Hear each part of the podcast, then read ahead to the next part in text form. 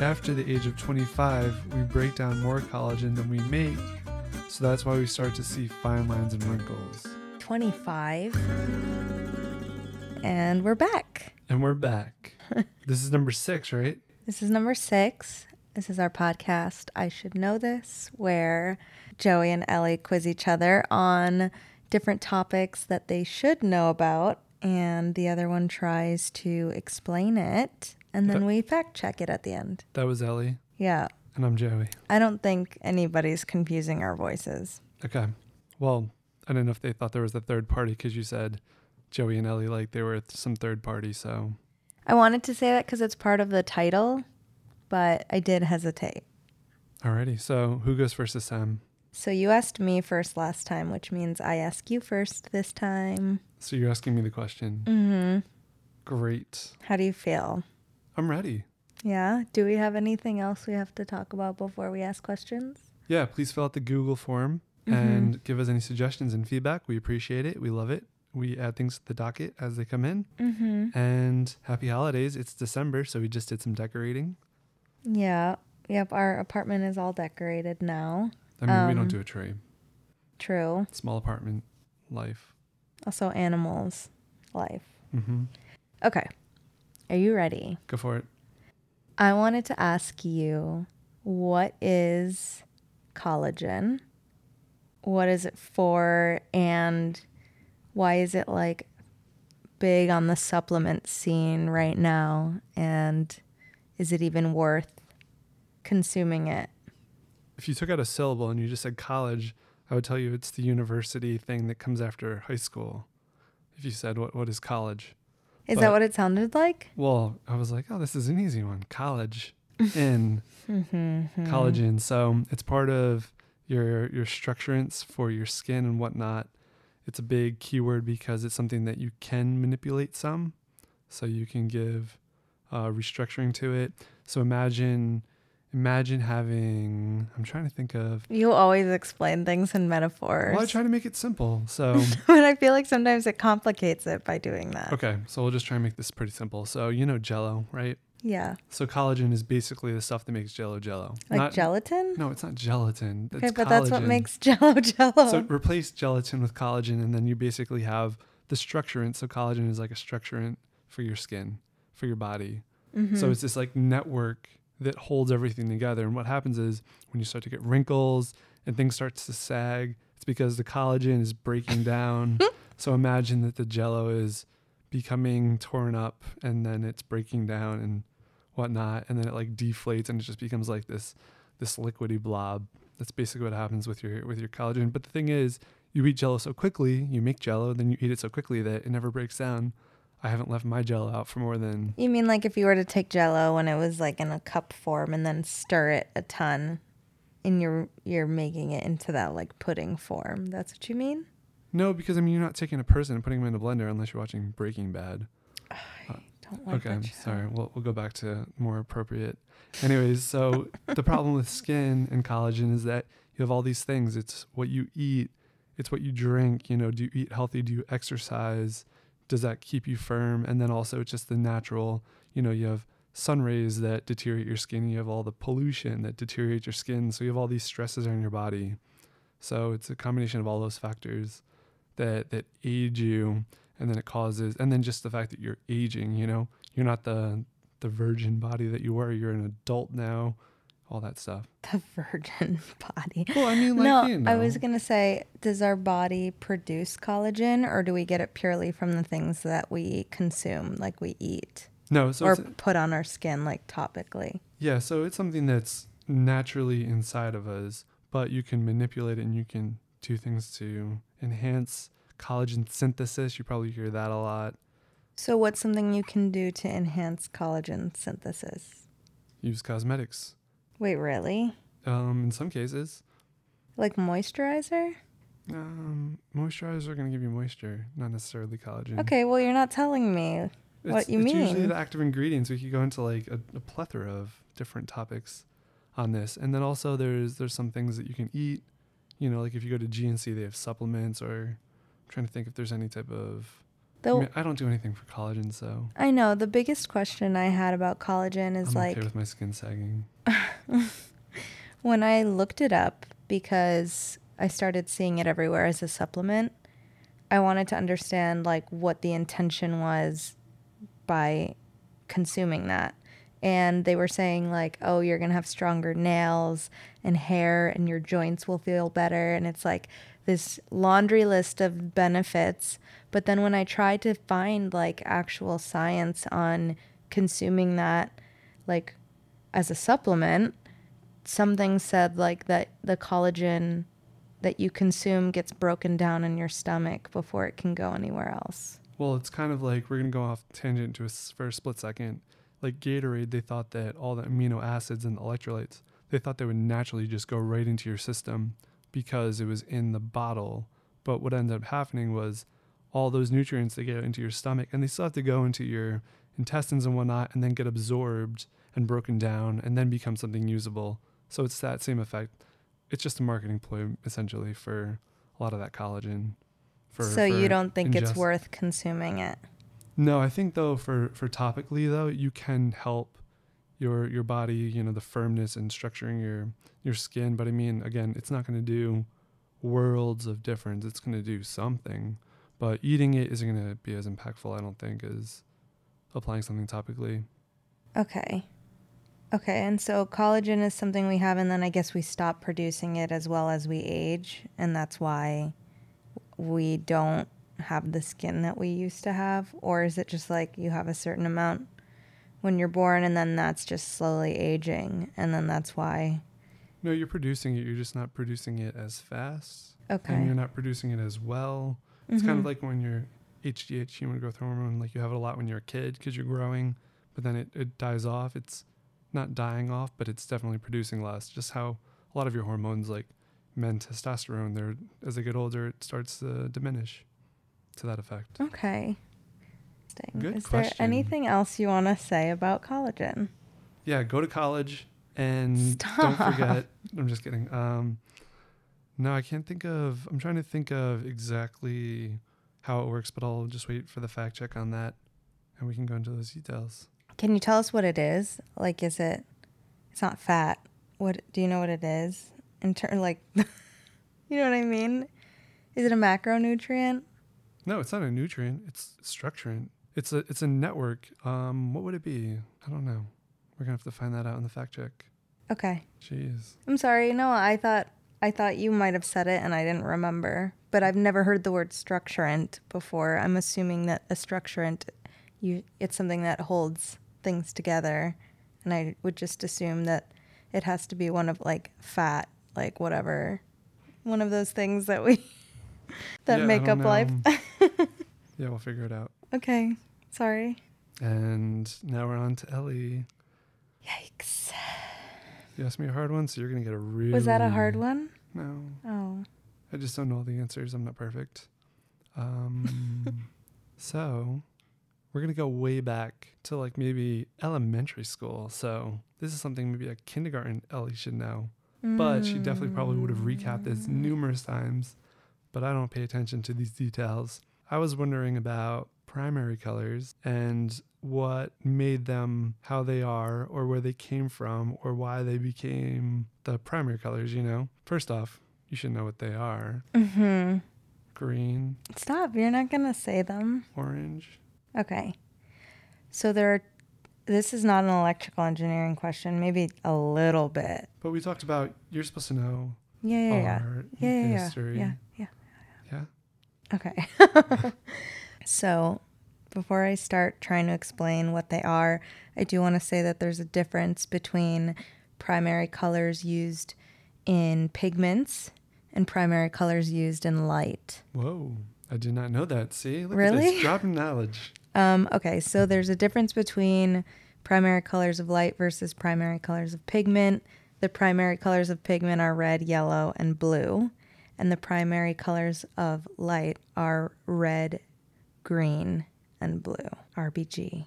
A lot of the like the reason they're called primary, a lot of like what you do in science is because it's like the most basic form. And so the primary colors, both of light and pigment, can produce all of the other colors that exist.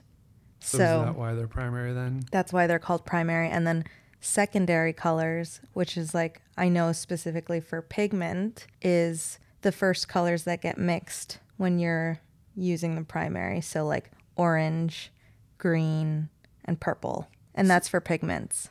So did a group of artists get together and say, we're going to make red a primary color because we feel like that is the most basic? Or do we have any idea where that could have stemmed from? So, if I had to guess, because I don't know the answer, what I would think is that I know that pigments were oftentimes made by crushing like shells or using soil and anything that could they could find in the natural world. So I would assume that like when they were doing that they started to figure out which mixes of colors could make you know those secondary and then what materials they had available to them. So lead was actually used in red paint oftentimes and that like went on for so long. So that's how they figured out. Well, I don't know. That's how I'm think I'm guessing that they figured out the primary colors of pigment. Um, the reason it's different for light is because they found out that with red, green, and blue, like if you overlaid all of those on top of each other, you would get like a full color picture. But I mean, yellow is very different from green. And doesn't blue and yellow make green? So therefore, it should still stay the same? Or is it because of like skin tones and whatnot? No, it's because like light behaves differently when it's being like photographed, I guess. Or Well, I was about to say, I'm going to go down this rabbit hole of, you know, photography and whatnot and the colors. I know that it has but- to do with like the wavelengths. Okay. Um, so the different wavelengths are obviously like getting um absorbed into like our cones and everything in our eyes. I was to say cones are in the eyes. That's what I was gonna say. Yeah. And that's what's showing us color. But I guess when you're viewing something that's like lit up, it's different. When it's like light waves versus like us, I don't know. Sound waves. No, but like I guess everything is light waves, but I know that there's a reason that they're different. I just can't remember the exact the right way of saying it. But what I wanted to say that was really interesting is that when printers first were coming out, um, they were using the primary colors and they weren't getting all of the, the like Range. range that they were looking for. And that's why it changed to CMYK, which is cyan, yellow, and magenta. And now people are actually claiming that those are the primary colors because you can create more from those pigments than you can from red, yellow, and blue. C M Y K. You forgot what K. K, I think, is just the black color. Okay. yeah. And now we go on to the fact check. Um, is that did, did I answer what you were wondering? Yeah, I think so for the most part. I'm interested to see why the RGB versus CMYK and red, yellow, blue. Cue the music.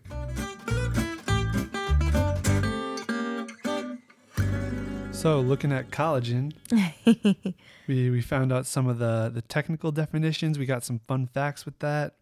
Uh, let's start off with what collagen is. Okay. It is the main structural protein in the extracellular space protein. in the various connective tissues in animal bodies. As the main component of connective tissue, it is the most abundant protein in mammals, making up about 30% of the whole body protein content. Wow. It consists of amino acids wound together to form triple helices to form um, elongated fibrils. It is the most foundly, the mostly found in fibrous tissues such as tendons, ligaments, and skin. Got it. Some can be stronger than steel. By what measure? By comparing the strength of steel, it's stronger. That measure. Like under pressure, being stretched. Yeah, for being stretched. strength? Being stretched. Okay. That Uh, makes sense to me. The name collagen comes from the Greek kala, meaning glue, and suffix gen, denoting producing, so producing glue. This refers to the compound's early use in the process of boiling skin and tendons of horses and other animals to obtain glue. We knew that.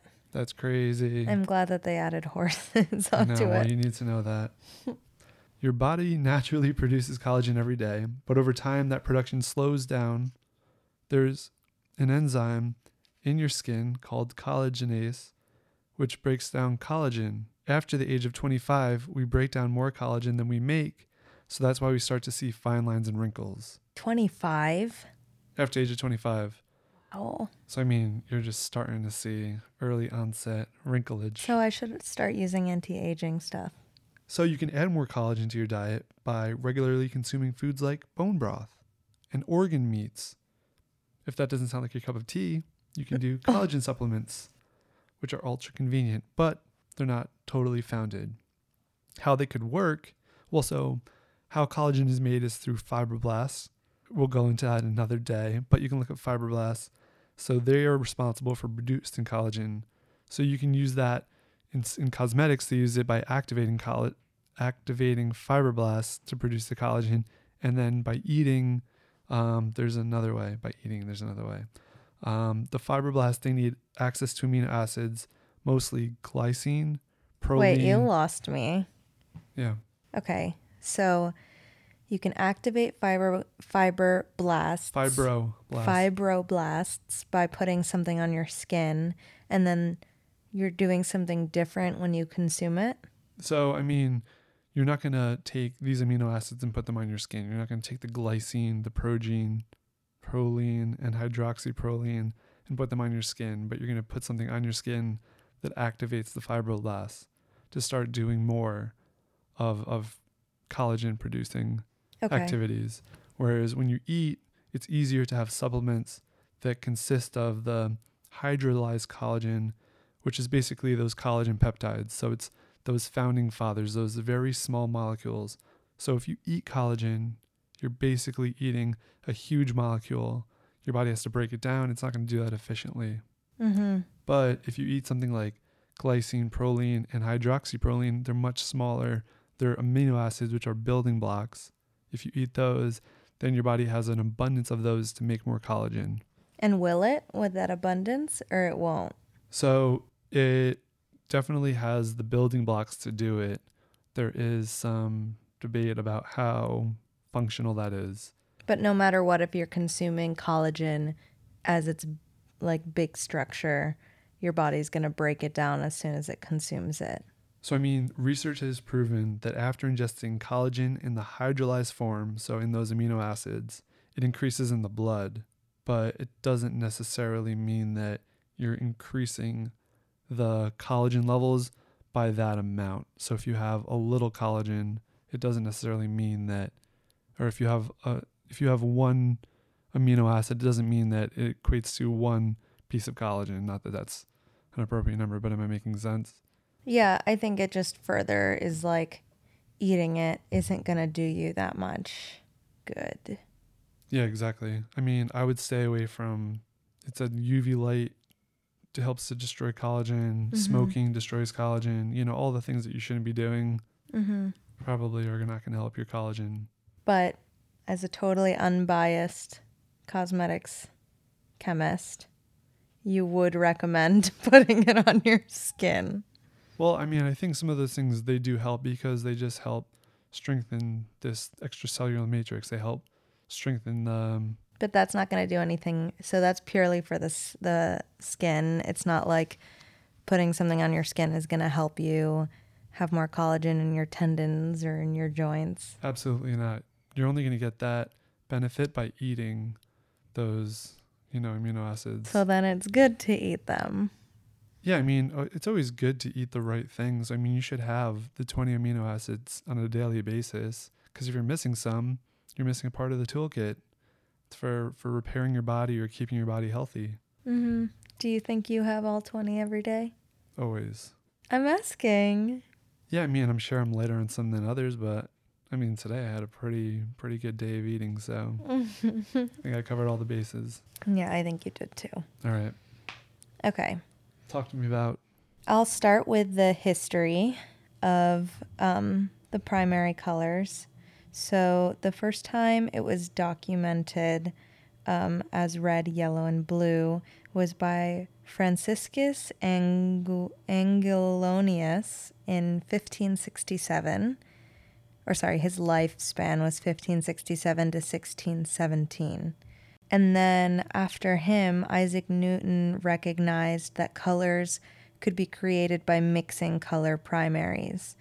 The difference is that he didn't understand there was a difference between um, additive and subtractive colors. So, are you paying attention? I am. Okay.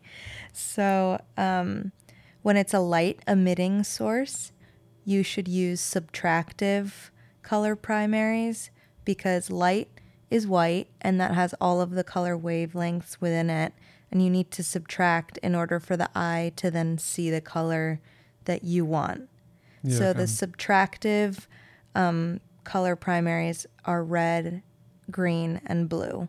And the combinations of those will create, you know, all of this, the gamut of colors within your eye. And when a color, or sorry, when it's not a light emitting and it's like something printed on a piece of paper, um, you want to use additive colors because when you add a color to something, it'll reflect that wavelength of light. Oh, I see how it's going. Okay. So um, that's why there's two different ones. And so red, yellow, blue is like the traditional one, but they found that cyan, yellow, magenta is actually closer to the wavelengths, the primary wavelengths that your eye will like see in order to create the largest range of color. Jeez. So red, yellow, blue is like dated, but people often still use it in like painting classes and things like that. And I think it- just has to do with the fact that now there's so many more of those colors everywhere. So is CMY the new standard across the board then? For like graphic artists and people um, using computers to then like print out their work. Yeah, 100%. And I would say there's probably artists that are buying those paints and then combining them now. But I would assume, I would think that it's harder to find those paints than it would be to find red, yellow, blue somewhere. Sure. Yeah. Um, Well, so it's a little that- bit of a cost difference. And then, yeah, what were you going to say? No, I was just gonna say that I know that Pantone has become an industry standard for a lot of colors out there. So I guess they they play a role into that too, right? Somehow. Well, Pantone is just documenting new colors. Okay. But I don't know enough about Pantone to understand whether it's more of like the printing world or if it's more of the paint world. Did that answer your question? I did look up some interesting stuff about eyes, but I don't know if that's too in the weeds. Yeah. It's what I thought was nice though was that light, obviously, and colors are part of the electromagnetic spectrum, which I, it, it's everywhere. It's everywhere, just like Wi-Fi. It's mostly everywhere. except for at the cafe near us where they want you to pretend it's whatever 1991 Ninety-five. jokes on them we still had wi-fi then That's true. so who invented Wi-Fi? Let's go full circle. No, I'm just kidding. Let's, let's listen to episode one. well okay i do want to say one thing about eyes though so the human eye normally contains only three types of color photoreceptors those are the cone cells and that is known as long wavelength medium wavelength and short wavelength and it turns out that there's no color that's like specific to any of those alone um, and that most of the colors we see are between the L and M. So the long, sorry, is that right? The long and medium, yeah, because the short wavelength is negligible. Like the the colors we see are basically all long or medium wavelength.